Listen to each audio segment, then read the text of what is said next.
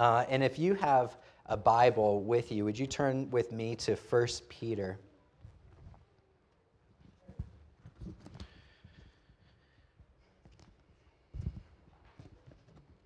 If you don't have a Bible with you and are using um, one of the red Bibles in the seat in front of you, uh, our passage in 1 Peter is on page 588. And if you don't have a, a Bible at home, um, feel free to take one of these. This is our gift to you so that you can have the Word of God with you at all times. Um, well, good morning again. Like I said, my name is Jeremy, and this summer at Story Church, we've been looking at this letter that the Apostle Peter wrote to a group of Christians, uh, several churches in the ancient Roman Empire who were uh, dealing with increased pressure and persecution they were realizing that what they believed was different than what their neighbors believed. And they were in need of encouragement to remain faithful to the Lord and missionally engaged with their neighbors. And we've been studying this book all summer long. And uh, I said early on in our study that if we were going to take this book seriously as a church, that we would need to adopt a missionary mindset that we would have to think of ourselves as missionaries. Uh, maybe you've gone on a missions trip before. I've shared often about uh, the time my wife Sarah and I were missionaries in India. Um, that kind of missions trip, we were doing two things. We were um, doing evangelism and sharing the gospel of Jesus. And at the same time, we were also, for a couple of days a week, working in the slum communities and offering service and helping meet physical needs. Perhaps as a high schooler or middle schooler, you went on a mission trip where you were helping build a house or paint something, doing something that the, the others couldn't do for themselves. Maybe you've gone on a trip to share the gospel with non believers. Uh, maybe you've gone on a mercy kind of mission trip, caring for those who are hurting or vulnerable. Um, I know in our last church, we had a lot of medical students and doctors who had gone on many medical missions trips, offering medical care and services. There's a lot of types of missionary activity that we can go on. Um, but when Peter talks about adopting a missionary mindset, he's not talking about an event or a trip or, or even a season of life. Peter is talking about an everyday in and out mindset to adopt the identity of a missionary wherever you are and whatever you do.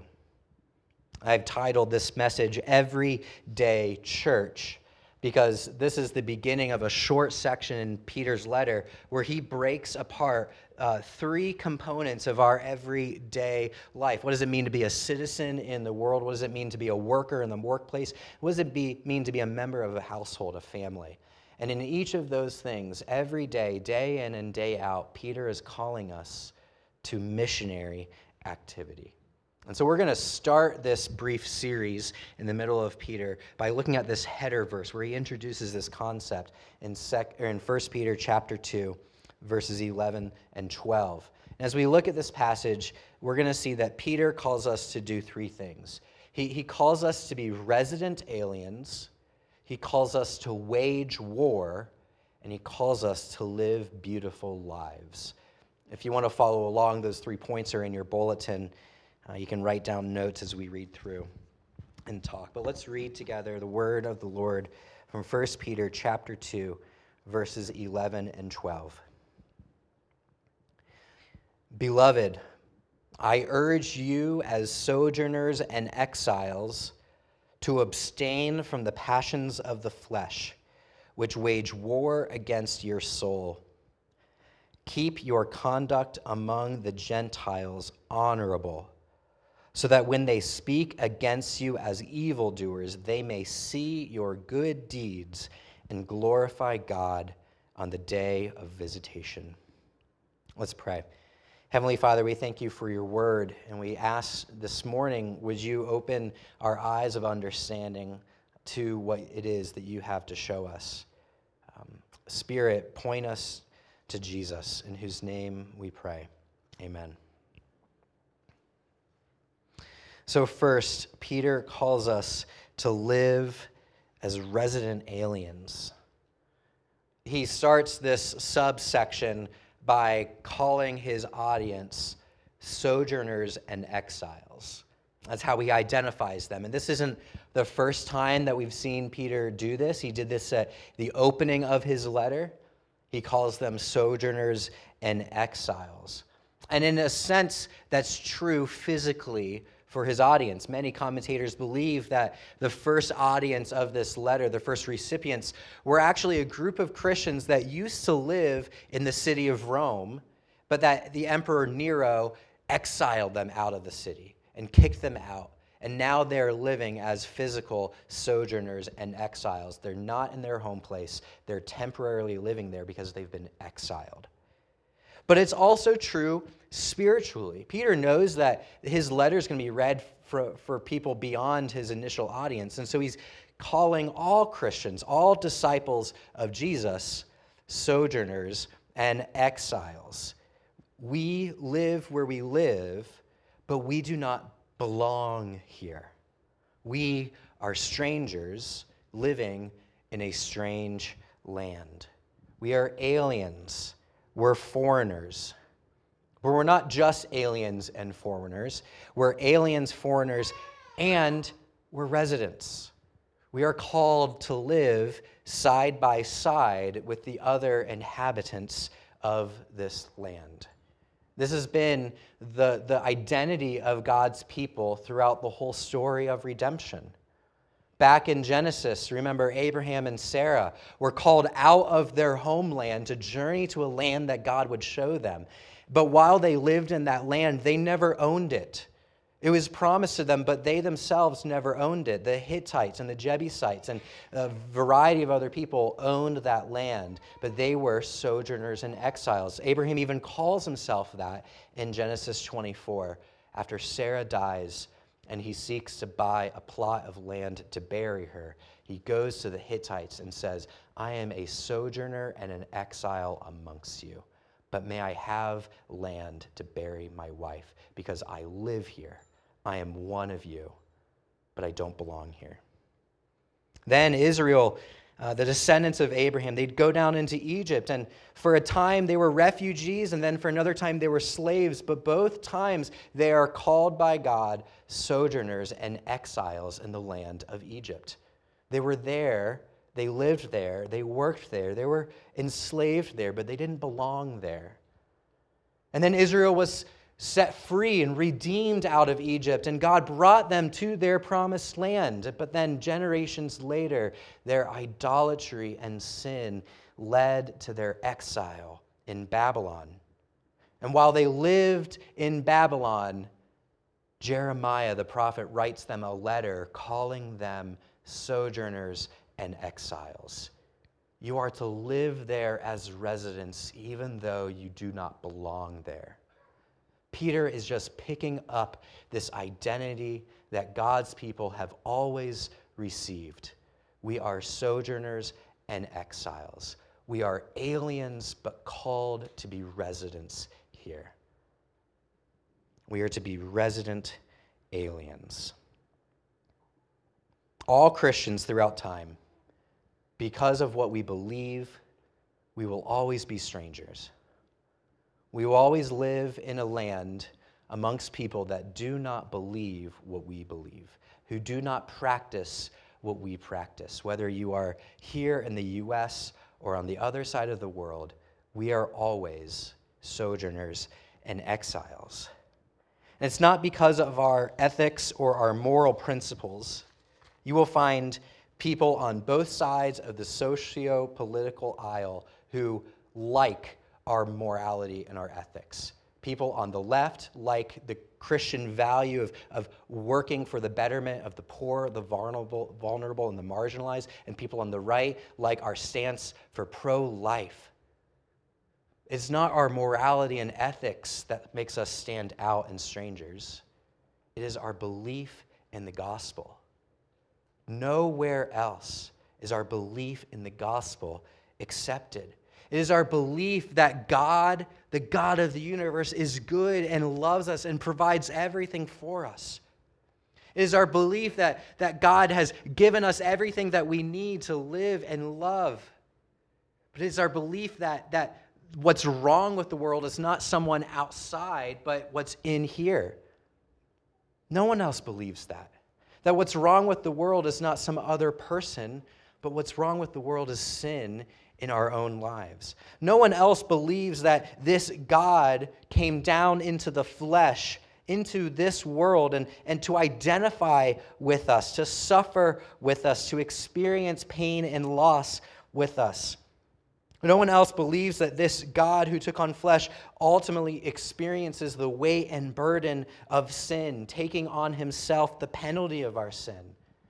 No one else believes that salvation is not by works of the law, but by faith in this suffering, crucified King.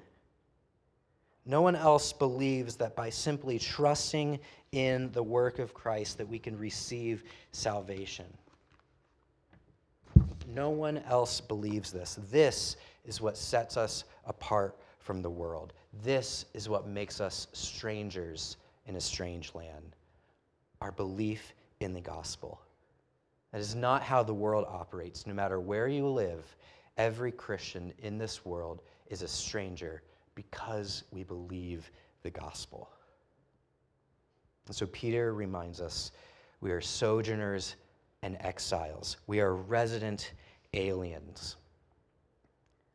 But he's not just reminding us that that's true, he's calling us to live in that truth. He's not just saying you are resident aliens. He's saying, I want you to live like resident aliens.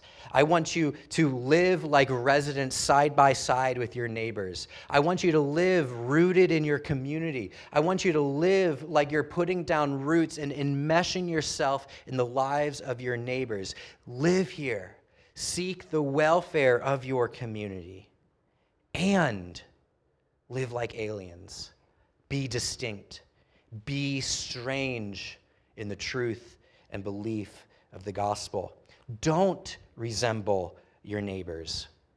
Honor your true allegiance to the kingdom of God.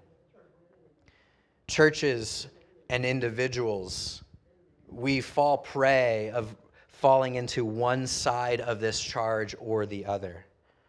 Some people think that in order to best reach our neighbor, we better emphasize being residents, living with our neighbors, looking like our neighbors, doing what our neighbors doing, reaching them, becoming like them for their sake. This is a genuine desire, but we become so much like them that there's nothing that sets us apart from them. But other people fall on the other side of this hill where they look like aliens and distinct and separate themselves because we need to show the world what does it mean to be pure we have to show the world the life that God is calling us into. He has called us out of the kingdom of darkness into his marvelous light. So we need to separate ourselves. We need to be aliens. We can fall on either side of this issue, this tension. Peter says you have to do both. Live as resident aliens. What areas of your life do you resemble your neighbors too much? In what way are you too much like the world? Maybe you've leaned heavy into living as residents of this world. Maybe conversely, we need to ask in what way are we pulling ourselves out of this world too much? In what way are we separating ourselves so much that our neighbors don't even know who we are? Every one of us has a variety of ways in which we have to course correct our behavior. We have to live both as residents and aliens. In this everyday missionary church mindset, we are to live as sojourners and exiles. Our lives need to be rooted here, even though we hold fast to the truth that this is not our home. How do we do that? Peter goes on to share two illustrations of what that looks like to be resident aliens. First, he says, if you want to be an alien in this world, you have to wage war. We have to wage war. There is a battle at stake. But it's not a cultural battle. There's not culture wars in this mission. And we're not at war with individuals. Remember, Paul will remind us that we do not fight against flesh and blood, but against the powers and the authorities in the spiritual realm. So, our neighbors that disagree with us, we're not at war with them. We're not fighting them. Those that we work with that, that maybe uh, criticize our faith, they're not our enemy. The people that we follow on social media that either directly criticize your faith or indirectly uh, criticize Christianity as a whole, they are not our enemy. But even if they were, like, even if people hated you because of your faith, even the people that have rejected you because of your faith, even if like in Canada during the pandemic, the government said you can't meet together as a church. Even in the UK, where a street preacher was arrested because of something that he said about gospel ethics. Even in China, where they will storm into churches and arrest every one of us. Even if that were happening here, they are not our enemy. In fact, Jesus calls us to love those who persecute us, to do good to them. There is a battle, but it is with no one out there. Peter says there is a war, and the war is in our souls. It's within us, it's within our hearts. It's against our former selves. It's against our former sinful selves. There is a war. Our sinful desires are waging war against us. Paul in Romans 7 talks about this struggle. In Romans 7, he says, uh, For I do not understand my own actions. I, I do not do what I want to do. And the very thing that I hate, that is what I do. He goes on and he says, For I do not do the good that I want to do, but the evil things that I do not want to do, I keep on doing. Now, if I do what I do not want to do, it is no longer I who do it, but it is sin that dwells within me. For I delight in the law of God in my inner being, but I also see that in my members there is another law that is waging war against my members. It is against the law in my mind, and it's making me captive to the law of sin. Wretched man that I am, who will deliver me from this body of death? There is a war that is waging in our hearts. Have you ever wrestled with yourself about doing something that you know in your heart you should not be doing? Have you ever weighed the pros and cons of should I say this or not? Should I look at this or not? Should I be thinking that or not? Peter says there is a war going on in your heart between you and your former self between the new creation that God has brought into life through his Son and your former life apart from God. Peter calls our enemy the passions of the flesh the passions of the flesh. And he's not talking about a distinction between the things of this world and the things of heaven. He's not saying that there's the, the spiritual things that we should die, desire versus the material things we shouldn't desire. He's not a dualist in that regard. When he says the passions of the flesh, he is talking about desires that we have as a result of the corruption of sin. Sinful desires sinful passions. In chapter 4, he's going to lay out a few of these passions of the flesh. He calls them sinful desires, uh, living in sensuality, drunkenness, orgies, drinking parties, lawless idolatry. Other authors of the New Testament have their own list of passions of the flesh. But it's not just those things. Peter in chapter 1 actually uses the same phrase, passions of the flesh, in regard to how we used to live our lives. He's talking about how we used to live in ignorance, the things that we found ourselves wrapped up in in our former lives before we came to faith in Jesus. Those are fighting against your soul. They are strategizing against you continually, all the time, trying to gain a foothold in our heart, trying to bring up memories, trying to lure us back in. These passions, the passions of the flesh, they are waging war against us. So Peter says, abstain from them, flee from them, keep them far off. Do not fall prey to them. Do not engage with them. Do not even entertain the idea of them. Keep them away. Continually resist. Do not indulge yourself in them ever at any time. Peter is saying, do not only resist doing them, but resist even desiring them resist the passion of these things. Resist even dreaming about doing them. He's not just talking about sinful actions, he's talking about abstaining from even the sinful thoughts about those actions. One commentator says this to entertain such desires, it may appear momentarily attractive and an entirely harmless.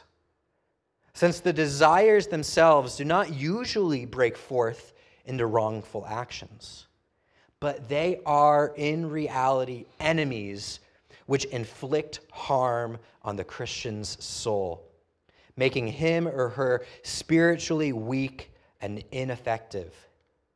To be unaware of this spiritual damage indicates a low level of spiritual perception.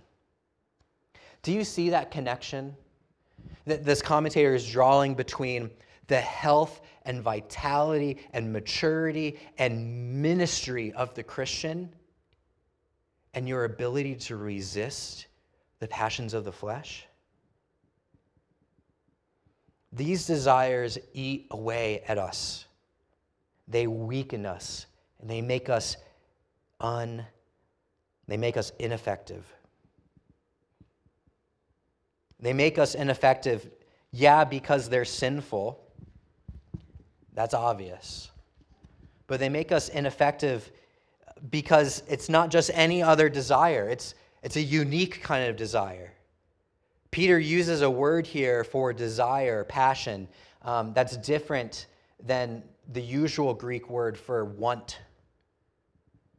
It's a word um, that, that really means an over desire, an, an abundant desire, a desire that reaches above the level of normal. It's, a, it's an inordinate level of desire, an unnatural level of desire. And when we have these inordinate levels of desire, that is when they cross the threshold and become destructive. Here's an example. God has created human beings as sexual beings. He created us in the garden with sexual desire. It's part of what it means to be human. It's not an, an integral element of our identity, but it is part of the fabric of life that God has created us in. And He has given us these sexual desires to be expressed within the confines of God's revealed order. Within a covenant of marriage between one man and one woman. We see that God shows that in Genesis, and Jesus reaffirms that. So, sexual desire is a good passion that God has given us. But it becomes a passion of the flesh when we express that desire beyond what He has given to us, beyond His created order. It becomes an inordinate desire. And whenever we give in to inordinate desires, we are saying, God, I know that you have shown me how to express this. I know that you have shown me what is good and right and true, but I do not agree. And I am now putting myself in charge, and I will do what I think is right. I will do what I want to do. We put ourselves on the throne. We make ourselves and our desires the center of the world. It becomes inordinate. And when we do that, everyone else in the world becomes a means to serve you when you put yourself and your desires at the center of the world, everyone else becomes a means to serve you. How can you love someone if you really think that they exist to serve you? We need to wage war against these sinful passions. Peter calls us to live as sojourners and exiles, to be in this world, but not of the world. If we are not waging war against these sinful desires, then we will give in to them, we will entertain them, and we will join in the sinful and destructive practices of the world. We may lose the battle. And who's going to be the casualty of war? Possibly our souls, possibly the souls of our neighbors to whom we are called to love and serve. Not only are we called to be aliens, to abstain from the sinful passions of our flesh, we're called to be residents. We're called to live beautiful lives. Peter calls us to conduct our lives amongst the Gentiles, amongst the non believing neighbors around you. Conduct your lives in an honorable way, in a, in a beautiful way. Rather than pursuing self interest, we should pursue the interests of others. This is a call to live our lives, our ordinary Sunday through Saturday, mundane, routine, sometimes even boring lives in such a way that we show honor and beauty and love amongst our neighbors. We should respect them and value them and show them dignity and worth. We are to keep our conduct honorable before them. And that word honorable, it means beautiful. It means good looking. It means attractive. It's the same word he uses in the next line that we are to show our good works before our neighbors, our good deeds. Peter is saying that our lives should be beautiful before our neighbors because they are watching us. We are not to live physically attractive lives. That's not what this is calling us to, but spiritually attractive lives. In light, uh, in line with the fruit of the Spirit, in line with God's revealed will for our lives. Live in that way, in a beautiful way in everyday situations, wherever you are, with whomever you are with, they are watching us. They're watching us how we treat our spouses. Do we use gentle words with them when we're in the presence of others and, and when we're not? Do our neighbors hear us honor them and respect them when we talk about them when they're not there? They're watching us as we parent our children. Do we speak tenderly to them and correct them with patience? Do we show our children dignity amidst our neighbors? They are watching us as we go to work. Do we gossip with our coworkers about one another? Or do we speak with grace? Do we work hard as if we're working for the Lord, or are we hardly working? Our neighbors are watching us. Peter says we need to keep our conduct before them beautiful, attractive, appealing. Why? We are to live our lives like that with the aim, with the goal, the hope that our neighbors will observe what we do, they will see the beauty, they will be attracted to it, and that one day they will glorify God. That is our hope. That our neighbors would be drawn to the Lord. They would see us and see in us and through us the God whom we serve. This is exactly what Jesus says in our call to confession. Let your light shine before others so they may see your good works and give glory to your Father in heaven. Jesus is calling us to live beautiful lives. One of my former professors in his book on evangelism writes this about this call.